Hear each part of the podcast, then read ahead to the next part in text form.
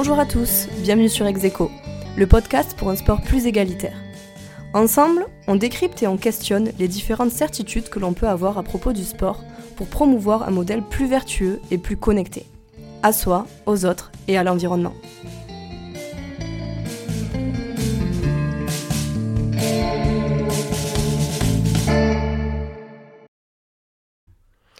Nous rencontrons aujourd'hui Safia Ayad, une femme solaire, bienveillante et altruiste. Après un long parcours sur les réseaux sociaux, Safia s'est formée pour devenir professeure de yoga il y a quelques années. Aujourd'hui, elle encadre et organise de nombreux stages et cercles pour accompagner les femmes au travers de cette pratique, tout en repensant la notion de féminité.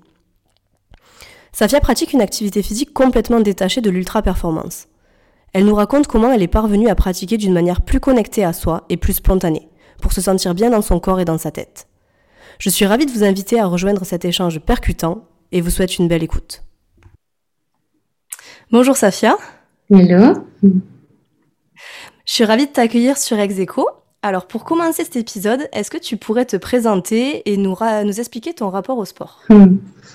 euh, Je m'appelle Safia, j'ai 31 ans bientôt. Euh, et le sport, bah, le sport, j'en fais tous les jours parce que je pratique le yoga tous les jours. Et, euh, et ça n'a pas toujours été le cas. En fait, j'ai à l'école, j'étais de ces enfants, de ces jeunes filles qui détestaient le PS, qui détestaient le sport. Genre, je l'avais en horreur, quoi.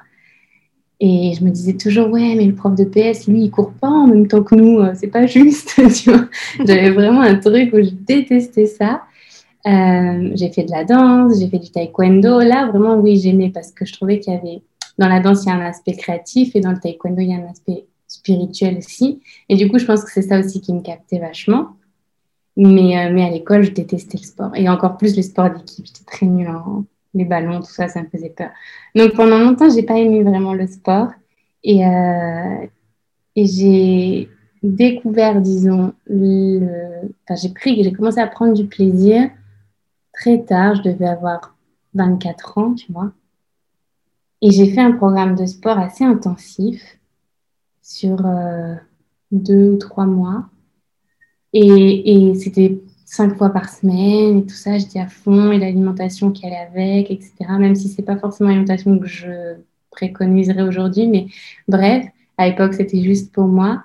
Et là, j'ai commencé à aimer parce que j'ai commencé à sentir les bénéfices du truc. Pas que les bénéfices physiques, mais vraiment, ouais, je me sens bien, tu vois, au niveau hormonal, je sentais que bah, il y avait, il y un truc qui se passait que du coup j'étais plus en joie. Enfin, vraiment, j'ai senti, autant sur le plan physique que sur le plan plus émotionnel et, euh, mental, que ça me faisait vachement bien.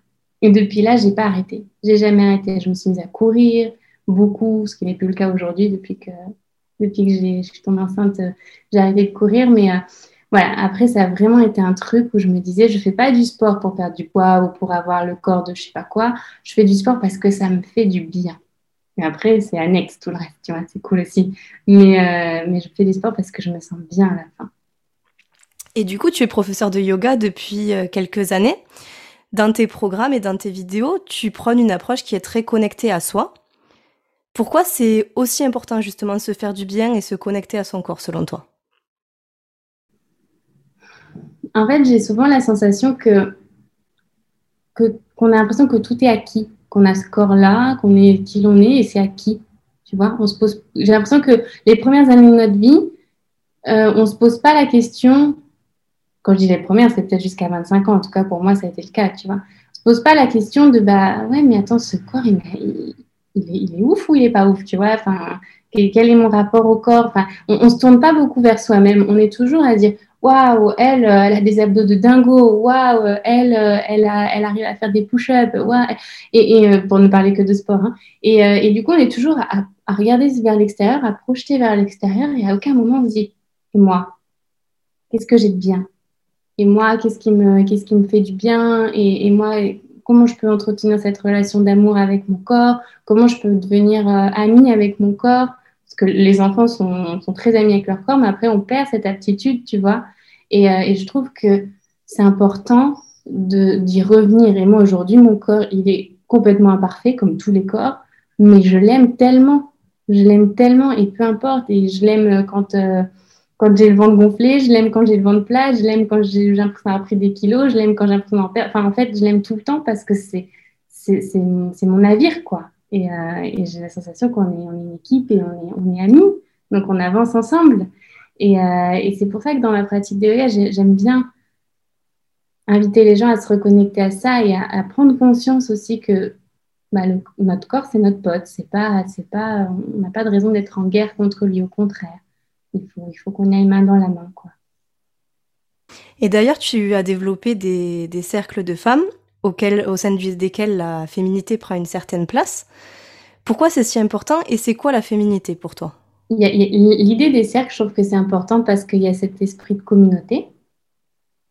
Et euh, généralement, moi j'aime travailler exclusivement avec des femmes parce qu'on on a un truc, enfin les hommes ont leur truc et nous on a notre truc. Et on, se connecte évidemment sur plein de points, mais d'un point de vue du féminin, on, se comprend, on vit des choses qui sont, qui sont très similaires et, euh, et, ça fait du bien de pouvoir échanger avec des personnes qui comprennent complètement ce qu'on dit. Et, parce que notre système hormonal est un système euh, à ce point cyclique, bah, le fait de pouvoir se connecter à d'autres personnes, donc à d'autres femmes qui vivent ça, je trouve que c'est une richesse. Les hommes ne peuvent pas comprendre que, euh, enfin, peuvent pas comprendre, c'est pas instinctif chez eux de comprendre que bah, il y a une semaine on va être au top, la semaine d'après ça va commencer à aller moins bien, la semaine après on a nos règles et là c'est la cata, et puis après ça redevient un peu, on commence à nouveau à aller mieux. Et du coup pour eux c'est très difficile de le comprendre, mais si nous-mêmes on l'a pas compris et si on n'a pas échangé avec d'autres femmes pour voir que bah, on n'est pas toute seule dans cette situation et que c'est normal, bah, on va même pas être en mesure de l'expliquer à nos partenaires ou à nos amis, tu vois? Et donc en fait c'est pour ça que pour moi le féminin c'est hyper important parce que j'avais envie d'accompagner les femmes dans cette compréhension de leur corps et de leur singularité, de leur énergie féminine. J'avais envie, j'ai envie. C'est un truc qui pour moi est fondamental euh, parce que j'ai la sensation que notre vie nous déconnecte de notre féminin au sens de l'énergie féminine.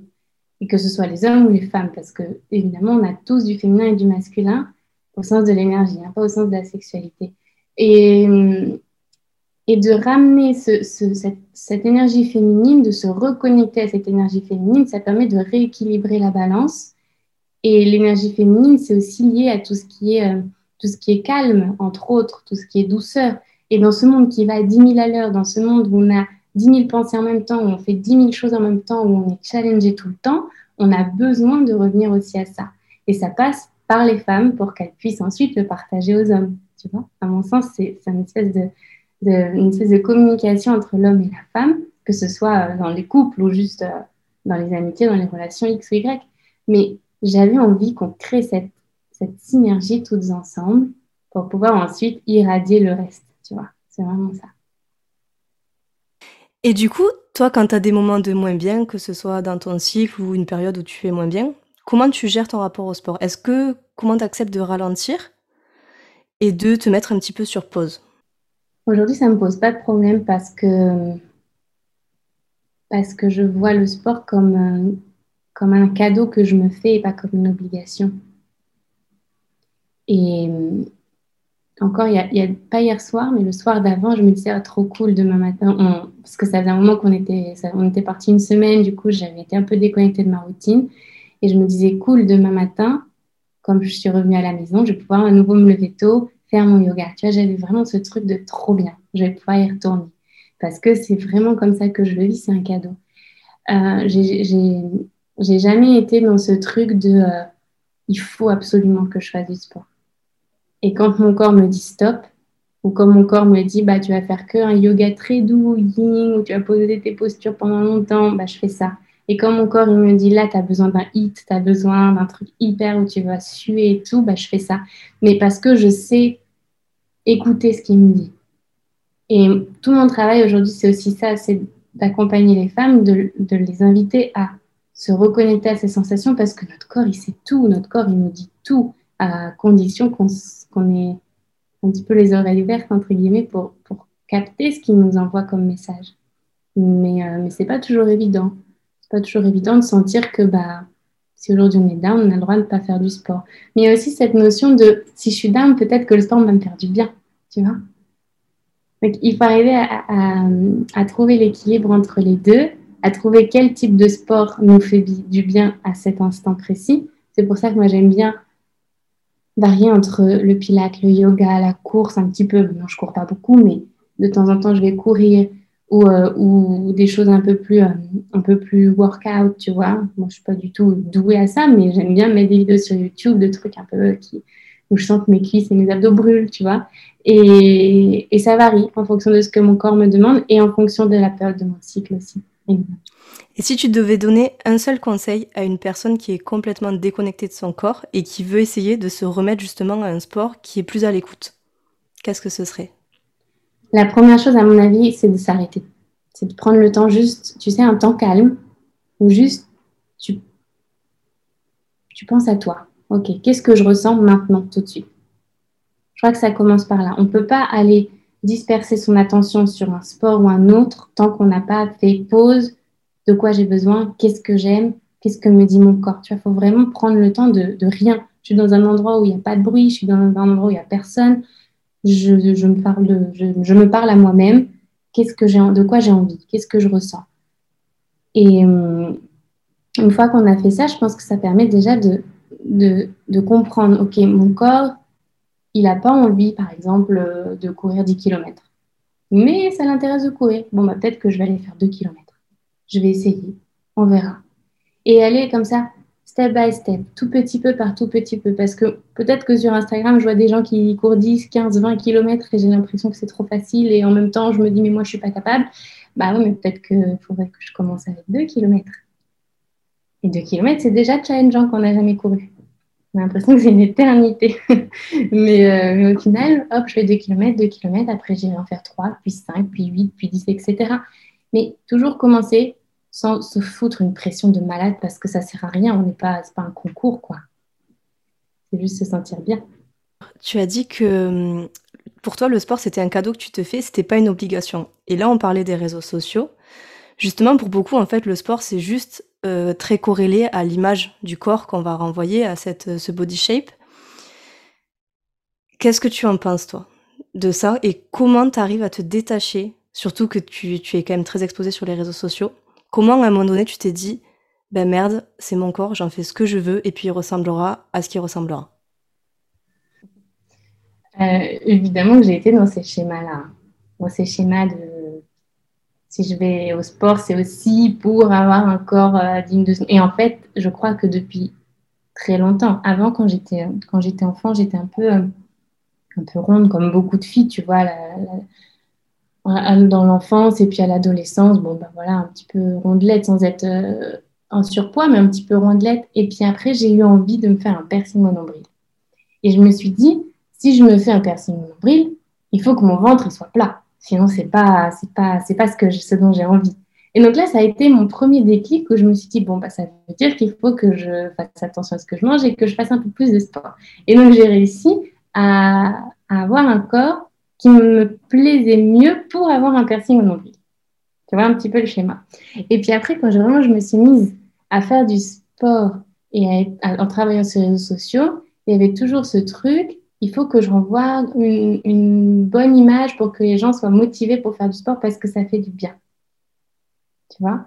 Et, et en même temps, je me suis jamais dit, il faut que je fasse du sport pour avoir tel corps. C'est un truc, je sais pas, c'est peut-être de mon éducation ou j'en sais rien, mais ça m'est toujours, euh, ça a toujours été loin de moi cette pensée. J'ai toujours construit ma routine sportive en me disant, oui, ça va certainement me donner un corps qui me plaît plus, parce que plus tonique, etc.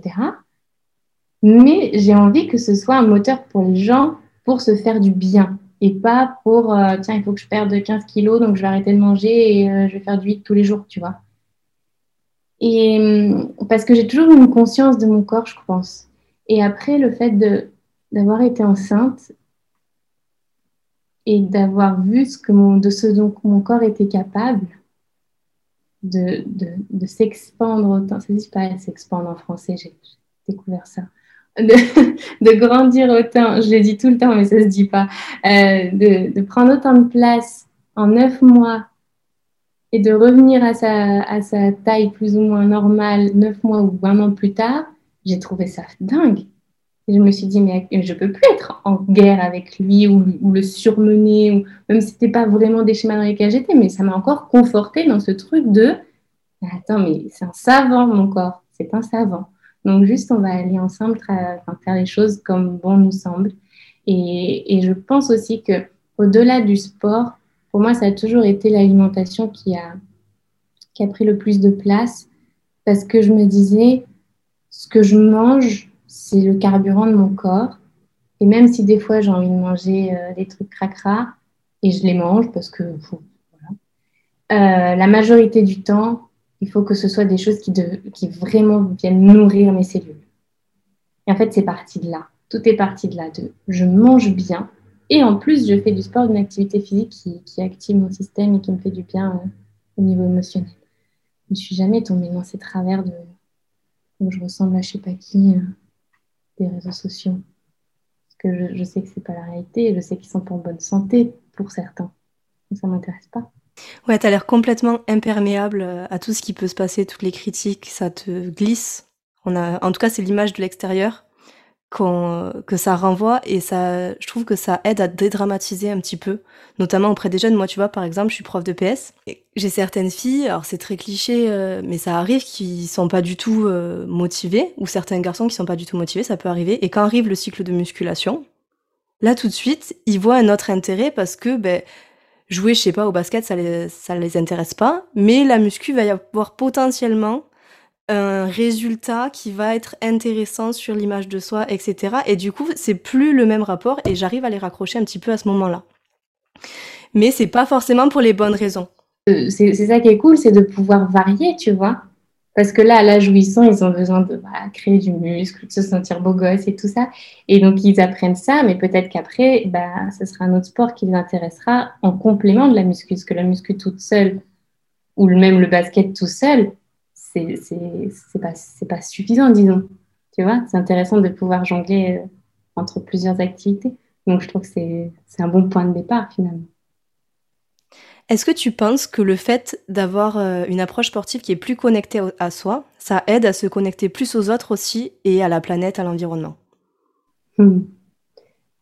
Ça, c'est spirituel. Tu, tu, peux avoir, je pense que tu peux avoir une pratique sportive très connectée à ton corps et être dans l'ego complètement déconnecté de l'autre. C'est possible.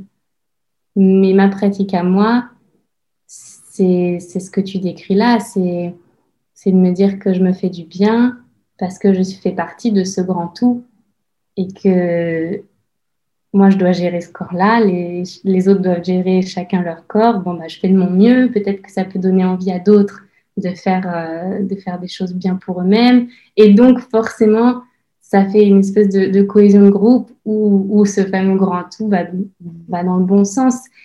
Euh, et, comme pour moi, le sport est lié à l'alimentation et que bien manger, c'est manger naturel, forcément, c'est lié aussi à l'environnement. Et ouais, c'est, ça. pour moi, tout est, tout est, tout est, tout est connecté. C'est, vraiment l'un ne va pas sans l'autre, quoi.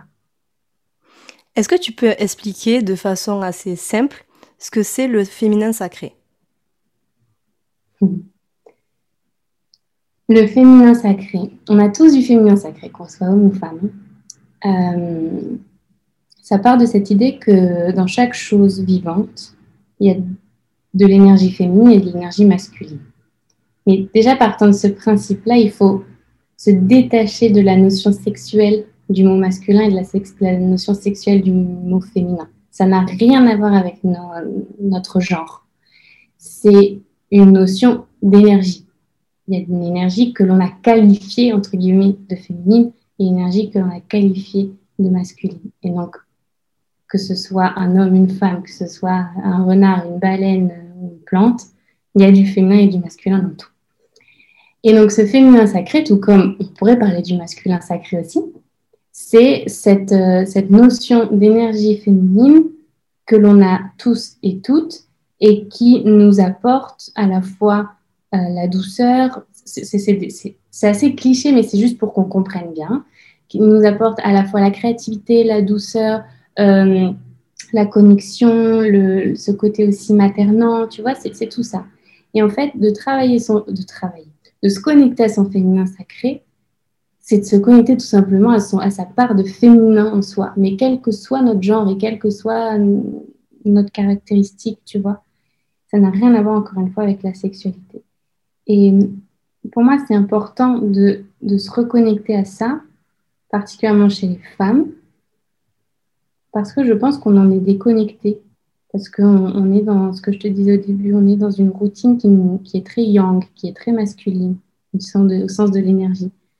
Et du coup, ça nous, bah, décentre un petit peu et on, a du mal à revenir à ce qui est notre énergie principale, entre guillemets, peu importe notre orientation sexuelle, euh, qui est celle du féminin. Et le féminin sacré, c'est aussi de se rappeler que bah, on est connecté, la terre-mère a cette énergie féminine aussi, tu vois. Donc en fait, il y a cette espèce de connexion. Et le féminin sacré, c'est aussi connecté à l'enfantement. La terre, c'est aussi l'enfantement parce que c'est la création, tu vois. Donc en fait, tout ça, ça part du, postulat que en étant connecté à notre féminin sacré et en, travaillant sur ce féminin sacré, alors on permet la création au sens général du terme. Créer la vie, créer euh, bah, des projets, mais aussi créer pour que bah, toute la toute la terre-mère, tout, tout l'univers, entre guillemets, tout le tout, puisse continuer à aller de l'avant. Donc c'est vraiment, c'est assez complexe. Hein. Tu m'as demandé simplement, mais finalement c'est tellement riche que euh, on pourrait en parler des heures. Mais c'est vraiment ça. C'est une énergie qui nous permet d'avancer. Bon, comme l'énergie masculine évidemment, mais, mais avec une autre approche. Sur ton site safiaayad.com, je suis allée faire un petit tour et on peut lire Je crois profondément à la puissance de notre féminin, en cette force qui peut nous faire déplacer des montagnes. J'ai compris combien la force que nous pouvions créer en nous unissant était puissante. Je sais que ce, terme de féminisme, il met parfois les gens mal à l'aise. C'est pas le but hein, du tout. Mais est-ce qu'on peut dire qu'à travers ce propos, tu te sens féministe? Moi, je suis féministe comme je suis masculiniste. Je sais pas comment on peut dire, tu vois. C'est-à-dire que pour moi, l'homme et la femme, c'est des êtres euh, extraordinaires. C'est qu'on soit un homme ou une femme, c'est extraordinaire.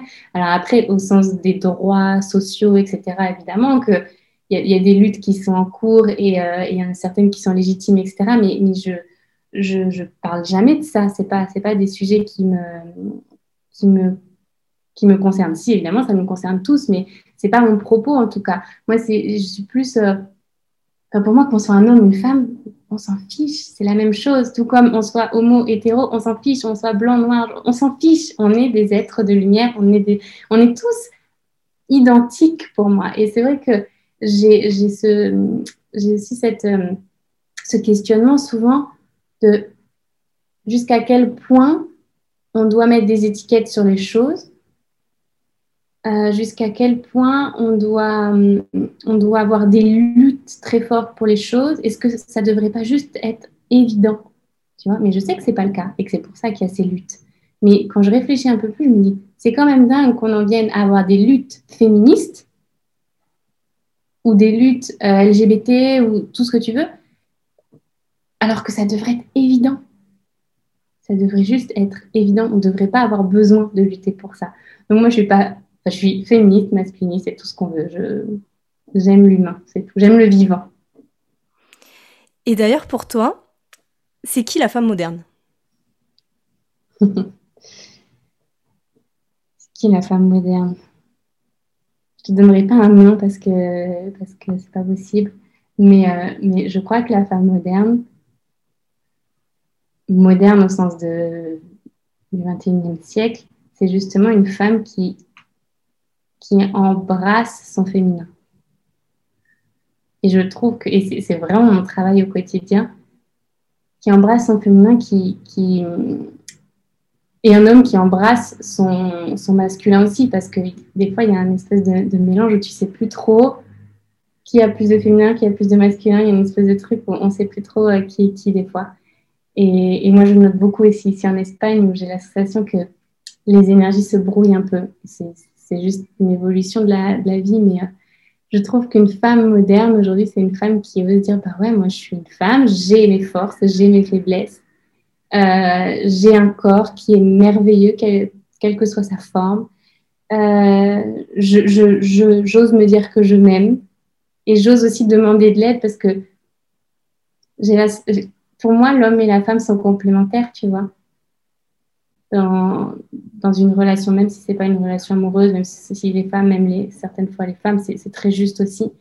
Et je veux dire, dans la, dans la, dans la relation homme-femme, on peut pas demander la même chose à un homme et à une femme. Ça me semble, c'est très touchy ce que je suis en train de dire, mais c'est vraiment ce que je crois. Euh, la femme, elle va apporter quelque chose et l'homme va apporter autre chose ils sont complémentaires. Et ça, peu importe, encore une fois, la, sexualité de chacun, mais euh, c'est de laisser place à notre essence la plus profonde, qu'on soit un homme ou une femme. Et du coup, une femme moderne, c'est une femme qui ose demander de l'aide à l'homme dans certains cas, et vice-versa, je pense. Avant toi, j'ai reçu euh, d'autres sportifs sur ce podcast il y en a beaucoup qui parlaient justement du fait qu'en complément de leur, euh, de leur activité sportive, euh, de, leur, de ce qu'elles pratiquent au quotidien, elles s'entraînent avec de la méditation ou du yoga. Elles ont expliqué leur ressenti intérieur.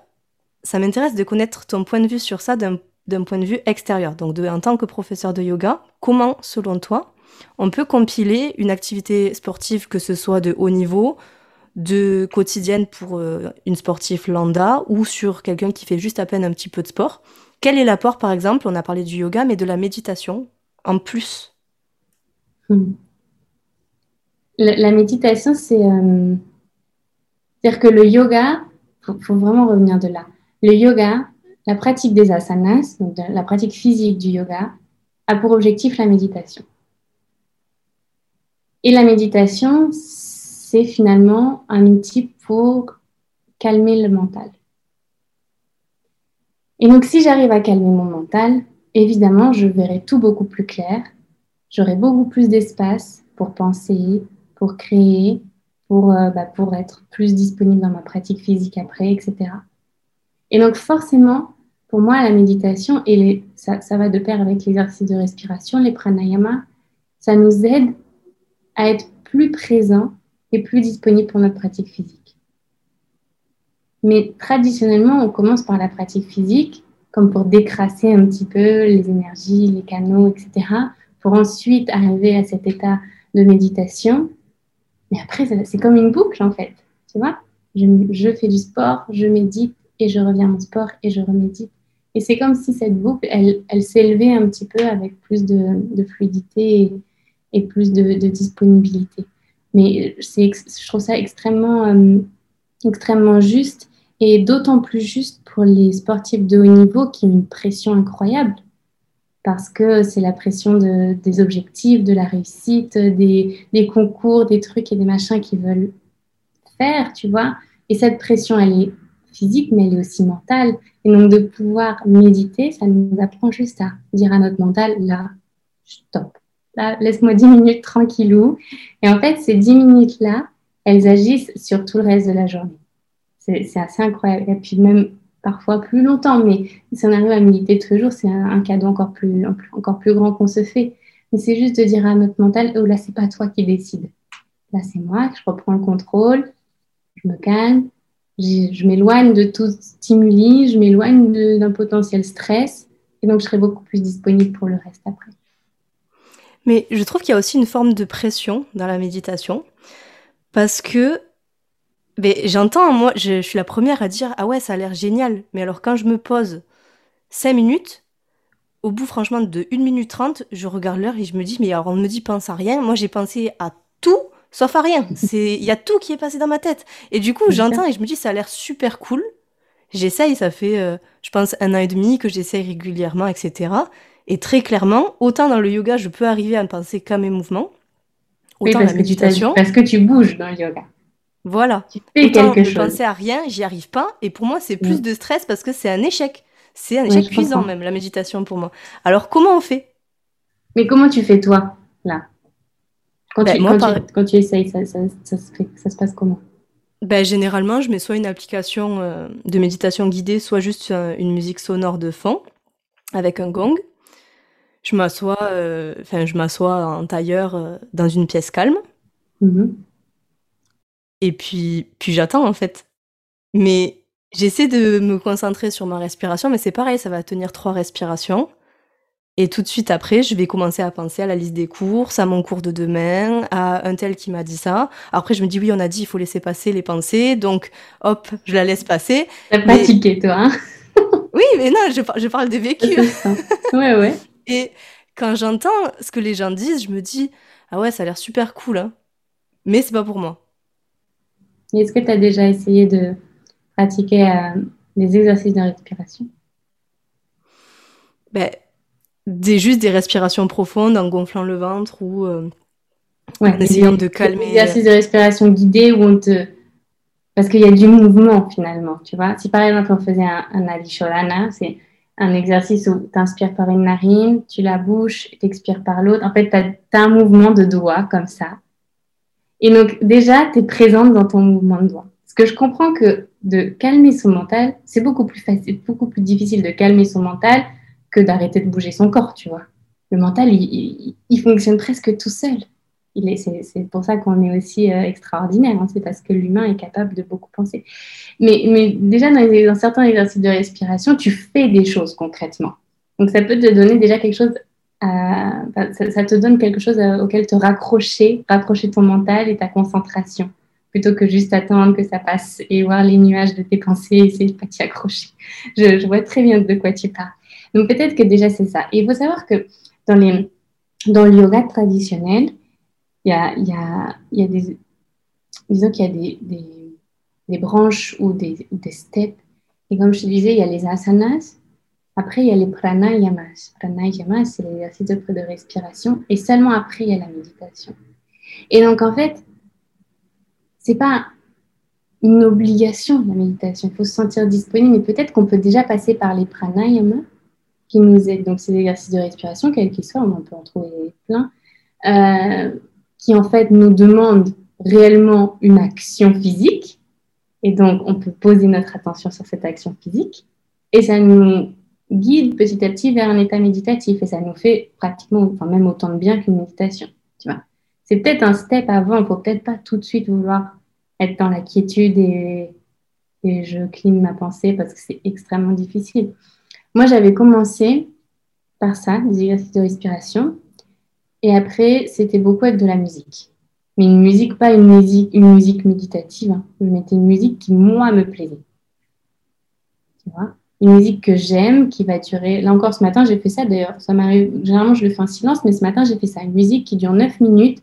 Et je l'aime tellement que je me pose et juste je l'écoute et je sens comment ça vibre dans mon corps. Et ben, ça me fait ma méditation, tu vois. Et c'est d'y aller peut-être, encore une fois, étape par étape. C'est comme quand tu vas pas courir 10 km alors que tu jamais couru de ta vie, tu vois. Commence par faire 2 km. Et pareil, tu peux ne faire des respirations conscientes que pendant une minute, ça suffit pour commencer, dis-nous. Et pour te familiariser avec cet état méditatif. Tu ne peux pas devenir moine bouddhiste demain. T'inquiète. il n'y a pas de pression, il n'y a pas d'urgence, tu vois. Donc, euh, donc c'est aussi, je crois que c'est les pranayamas, c'est pratique, en fait. Pour commencer par là. Ouais, finalement, j'allais te dire ça. C'est un peu comme si tu te mettais à la course et que tu te disais, ben, demain, je fais un marathon. Il y en a pour qui c'est un gros step à, à franchir et, et peut-être qu'il faut relativiser mm. aussi. Et, je crois aussi que ça dépend beaucoup, pour en revenir à, aux méditations guidées. Moi, j'en ai pas fait beaucoup dans ma vie parce que j'ai jamais trouvé une voix et une proposition qui matchent avec ce que j'avais envie de ressentir. J'ai jamais. Après, c'était, je te parle de ça il y a cinq ans, donc aujourd'hui, il y a beaucoup plus d'offres. Et si je me replonge dedans, certainement que je trouverai des choses.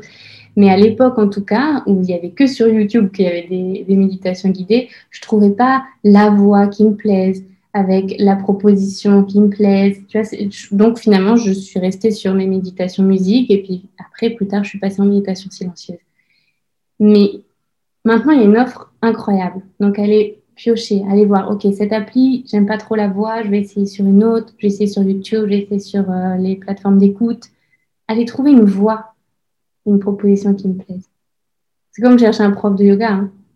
Tu vas pas faire du yoga avec n'importe qui, il faut que le prof, bah, ça match. Exactement. Et euh, je me pose une question qui a rien à voir. La routine pour toi, C'est quoi et comment tu la vis? J'en ai besoin. Moi, je suis, euh, je, suis, je suis un petit papillon qui cherche sa fleur, tu vois.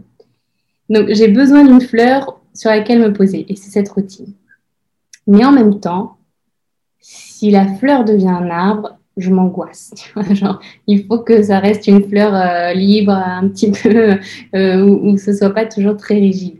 Donc, j'ai besoin de ma routine, j'aime ça, mais régulièrement, j'ai besoin de la casser et de, voir d'autres choses et de faire d'autres choses parce que, parce que sinon, ma créativité s'en va. Ma liberté de penser, comme dirait l'autre, s'en va.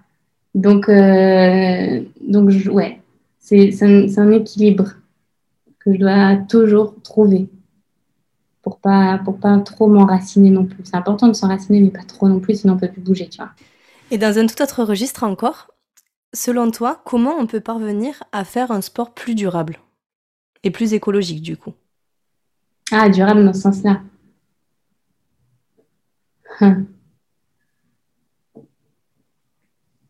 Et, elle m'étonne ta question parce que tu sais réfléchir. Pourquoi le sport, c'est pas durable et écologique? Bah, disons, dans la façon de consommer le sport, tout ce, que, tout ce qui, est, qui est engendré du point de vue des matières qui sont utilisées, tous les transports qui sont utilisés par les athlètes, toute la médiatisation qui est, qui est engendrée. Qui... il y a beaucoup d'aspects dans le sport qui peuvent être améliorés. Et du coup, ben, certains vont me dire, ben, par exemple, en surf, on pourrait euh, faire des combinaisons qui sont un, peu moins polluantes, ou enfin, finalement, le sport, c'est une grosse, grosse, grosse industrie. Et je me posais la question, est-ce que le fait d'être dans des pratiques qui sont plus soft, plus douces, quelque part, ça peut pas aider à euh, être dans un, dans un sport qui consomme moins? Hmm.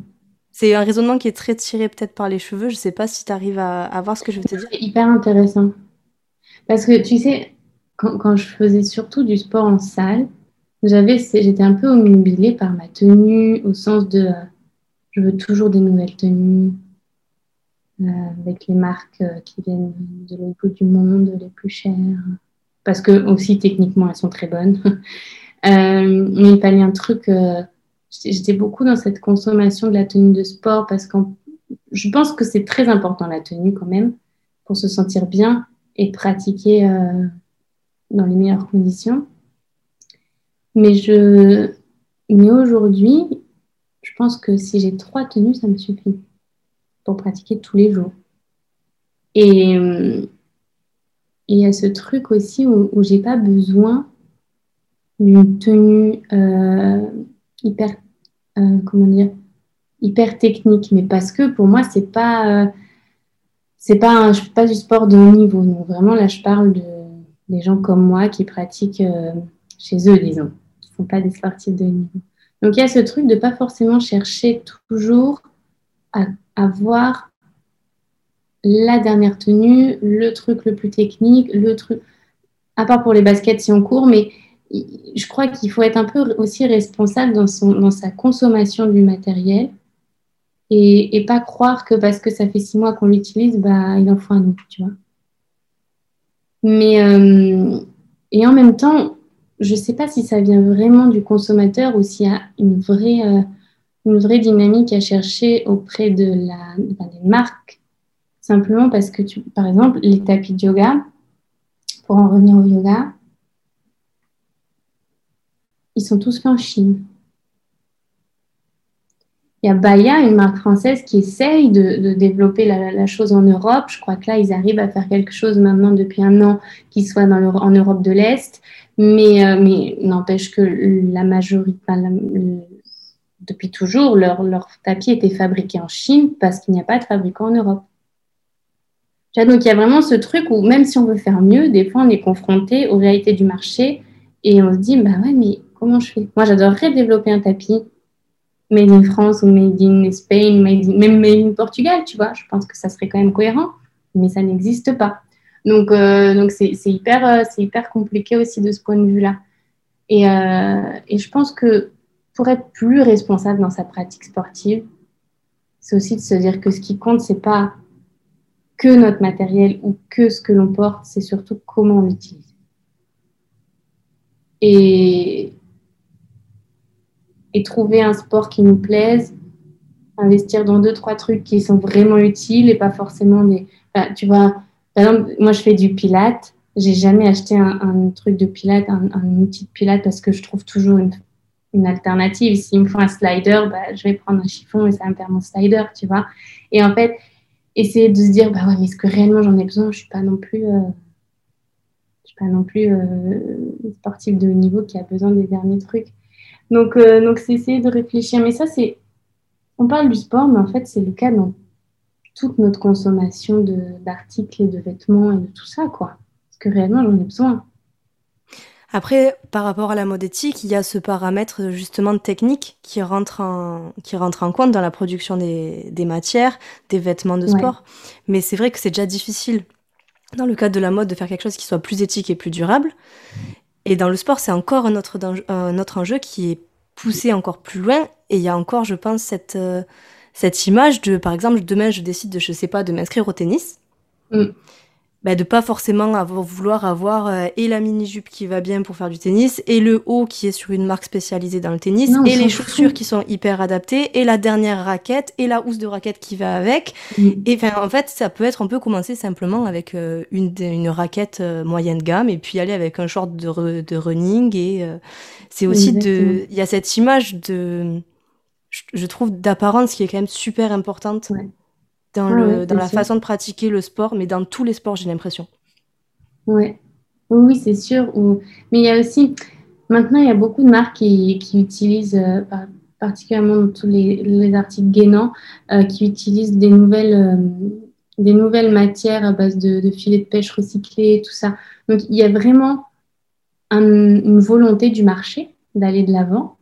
Euh, c'est juste qu'il faut être prêt à payer son pantalon 80 euros ou 100 euros. Mais en même temps, tu en trouves aussi à 80 euros ou 100 euros où c'est du caca et c'est fait à l'autre bout du monde, tu vois.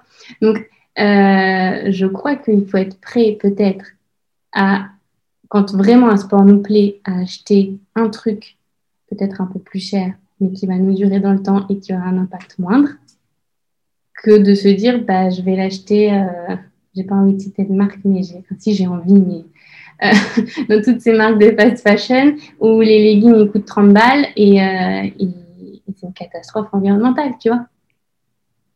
Peut-être il vaut mieux en avoir un à 60 ou 80 euros qu'en avoir trois Moi, je pense. à 30 euros qu'on va finir par jeter.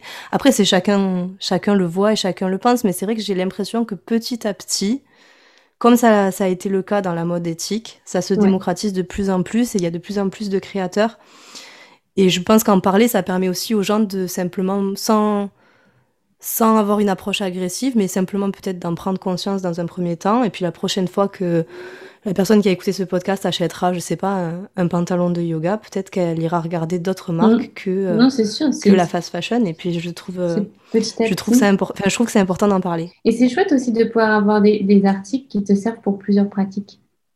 Tu vois? De te dire que bah, ton short, ok, officiellement c'est un short de running, mais si tu as envie de le mettre pour faire, euh, je sais pas, ton pilates ou ton yoga, c'est bien aussi, tu vois. Et, euh, et pas, pas, se dire qu'on est forcément dans des cases. Mais je suis en train de développer une, une collection de yoga actuellement et on ne se retrouve pas face à des problèmes euh, majeurs pour le tissu parce que de toute façon, moi, je pratique pas avec des leggings serrés, donc je voulais un truc enfin, vraiment ample et, et, euh, et aérien. Mais ne serait-ce que au niveau de la ceinture, tu vois, on veut mettre une ceinture, on veut qu'elle soit gainante mais pas trop, donc ça veut dire élastique, donc ça veut dire matière cracra, mais voilà, au lieu d'acheter un élastique qui va à l'autre bout du monde, on va acheter un élastique qui est fait en France.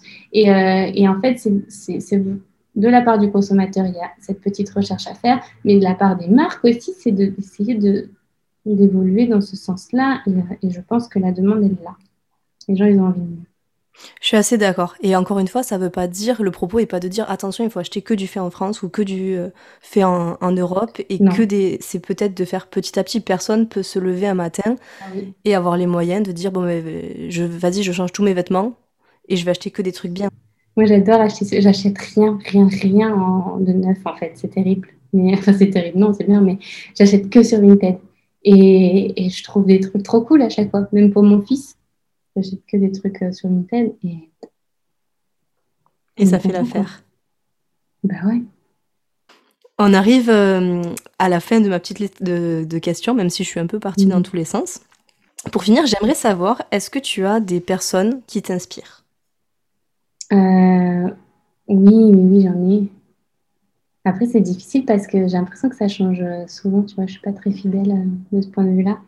Mais les personnes qui m'inspirent, il y, a, un chanteur que j'aime beaucoup qui s'appelle Londrel. C'est un Américain. Il fait hum, entre du rap et du slam, mais, euh, très spirituel. Il a vraiment une voix qui me... Ouais, je peux l'écouter pendant des heures en fait. Et à la fois ses chansons ou ses méditations guidées, je les trouve, je les trouve très justes. Et son approche, je la trouve très juste. Je la trouve très, très à lui, quoi. Très euh, hors des conventions. Et donc moi, ça me plaît. Les gens hors des conventions, ça me plaît toujours bien. ok. Et pour finir, qu'est-ce qu'on peut te souhaiter pour la suite? De voyager. Là, c'est un peu le, mon besoin premier, c'est de voyager. Et, euh, mais au-delà de ça, je pense que c'est, c'est de, d'arriver à conserver ce, ce, ce, cap que je me suis trouvé parce que ça n'a pas toujours été simple pour moi de, de, savoir euh, comment me positionner sur les réseaux sociaux par rapport bah, à ce qu'on disait, l'image de soi, etc., l'image qu'on renvoie, bidule. Et, et là, j'ai l'impression d'être en paix avec tout ça et d'avoir trouvé mon équilibre. Et donc, c'est vraiment de pouvoir le conserver parce que l'être humain est complètement instable. Donc, c'est, je pense que c'est ce qu'on pourrait me souhaiter de mieux, cette stabilité. En tout cas, on te le souhaite. Merci beaucoup. Merci Safia d'être venue sur Execo et puis je te souhaite une très belle journée. Merci, à très bientôt. À très bientôt. Merci d'avoir pris le temps d'écouter cet épisode jusqu'au bout. N'hésitez pas à nous retrouver sur la page Instagram Inspiré ou sur le blog. Et si le cœur vous en dit, vous pouvez également laisser un petit commentaire ou une note sur la page du podcast. Ça nous fera très plaisir. À très bientôt pour un prochain épisode. Je vous souhaite une très belle journée.